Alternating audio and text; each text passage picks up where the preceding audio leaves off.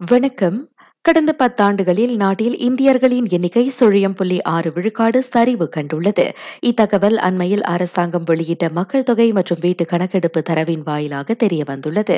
இந்நிலையில் இந்த மக்கள் தொகை கணக்கெடுப்புக்கு அடிப்படையாக அமையும் முக்கிய அம்சம் குறித்து விவரிக்கின்றார் உயிரியல் நிபுணர் doctor Nandini Jayaram. Total fertility rate எனப்படும் கணக்கீடை வந்து முக்கியமா அரசாங்கம் வந்து கருத்தில் கொள்ளுது ஒரு குழந்தை பெறும் பெண் சராசரியாக எத்தனை குழந்தைய வந்து அவங்க வந்து பெற்றுக்கிறாங்க.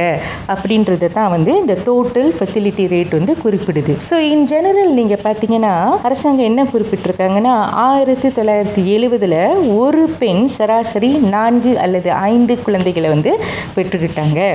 ஆனால் இந்த எண்ணிக்கை வந்து மிகவும் குறைந்து இரண்டாயிரத்தி இருபதில் வந்து ஒன்று புள்ளி ஏழு அதாவது ஒரு பெண் ஒன்று அல்லது இரண்டு குழந்தைகளை மட்டும் இப்பொழுது பெற்றுக்கிட்டாங்க. அப்படின்னு வந்து இந்த ஸ்டாட்டிஸ்டிக் வந்து குறிப்பிடுது. மேலும் பேசிய டாக்டர் நந்தினி அதுவும் குறிப்பாக பார்த்தீங்கன்னா இந்தியர்கள் மத்தியில் இந்த சதவீதம் வந்து ஒன்று புள்ளி ஏழிலிருந்து ஒன்று புள்ளி இரண்டாக மிகவும் குறைந்திருக்கிறது. அதாவது இருபது இருபதோட ஸ்டாட்டிஸ்டிக் படி ஒரு கப்பல்ஸ் ஒரு குழந்தையை மட்டும் பெற்றுக்கிறாங்கன்னு இந்த ஆய்வு காண்பிக்கின்றது.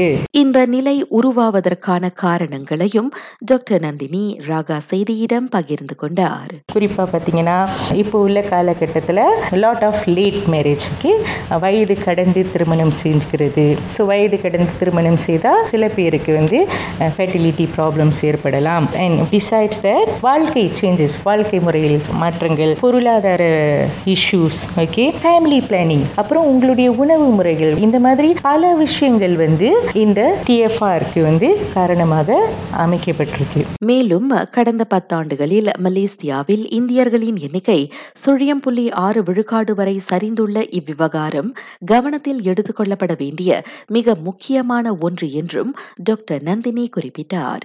காரணம் இந்தியர்களுக்கு சேர வேண்டிய அரசாங்கத்தின் ஒதுக்கீடுகளை நிர்ணயிக்கும் முக்கிய அளவுகோலாக மக்கள் தொகை கணக்கெடுப்பு திகழ்வதாக டாக்டர் நந்தினி தெரிவித்தார். இப்போ இந்த சென்சஸ்ல நீங்க பாத்தீங்கன்னா பல தரப்புலேருந்து உங்களை கேட்டிருப்பாங்க. நீங்க வசிக்கும் வீடு நீங்க செய்யற வேலை உங்களுடைய கல்வி உங்களுடைய சமுதாயம் இதை பற்றிலாம் கலந்தது தான் வந்து இந்த சென்சஸுடைய கேள்விகள்.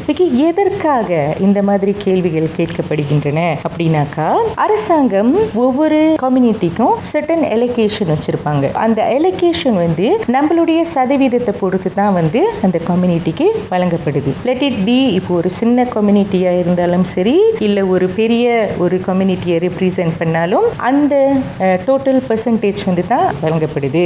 ஸோ இந்த எலோகேஷன்ஸை வச்சு தான் அந்த கம்யூனிட்டிக்கு தேவையான விஷயங்களை வந்து நம்மளால பூர்த்தி பண்ண முடியும். இதன் தொடர்பில் மேலும் விவரித்த அவர் ஸோ இப்போ நம்மளுடைய எண்ணிக்கை வந்து மிகவும் குறைவாக இருந்தால் நம்மளுக்கு கொடுக்கப்படுகின்ற விழுக்காடுகள் நம்மளுக்கு கொடுக்கப்படுகின்ற ஒதுக்கீடுகள் வந்து மிகவும் கணிசமாக குறைக்கப்படும். இந்த எண்ணிக்கையை வச்சு தான் இப்போ இருக்கிற சூழ்நிலையை நம்மளால தக்க வைத்துக்க முடியும். எதிர்கால பிளான்ஸையும் வந்து நம்மளால செய்ய முடியும். ஸோ இது வந்து is very very important to be considered for our future generation so நம்மளுடைய எதிர்கால சந்ததியினருக்கு நம்ம ஒரு நல்ல சூழ்நிலையை உருவாக்கி கொடுக்கணும்னா நம்மளுடைய ஒதுக்கீடுகள். Allocations need to be sustain need to be maintain ஆக ஒவ்வொரு முறையும் அரசாங்கம் மக்கள் தொகை கணக்கெடுப்பு நடத்தும் போது இந்தியர்கள் அதில் பங்கெடுப்பது அவசியம் என்றும் டாக்டர் நந்தினி வலியுறுத்தினார்.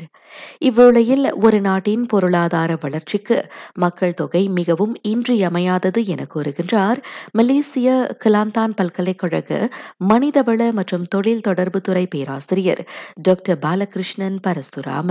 ஒரு நாடு வந்து செழிப்பா இருக்கணும்னா இந்த நாட்டில் வந்து நிறைய மேன் பவர் தேவைப்படுது. நம்ம ஒவ்வொரு காலமும் வந்து நம்ம வந்து ரிலையன்ஸ் பண்றோம். ஃபாரின் ஒர்க்கர்ஸ்க்கு அந்த மாதிரி. அப்ப இந்த காலகட்டம் பாத்தீங்கன்னா நம்ம ஆக்சுவலி நம்மளோட எண்ணிக்கை வந்து கூடனா நல்லதுன்னு நினைக்கிறேன். மக்கள் தொகை அதிகரித்தால் அதற்கேற்ற வேலை வாய்ப்பு கல்வி உள்ளிட்ட வசதிகளும் வாய்ப்புகளும் நிச்சயம் பெருகும் என்றும் அவர் நம்பிக்கை தெரிவித்தார். மக்கள் தொகை குறைந்து கொண்டே போனால் பொருளாதார ரீதியாக நாடு எதிர்நோக்கக்கூடிய சிக்கல் குறித்தும் டாக்டர் பாலகிருஷ்ணன் விவரித்தார்.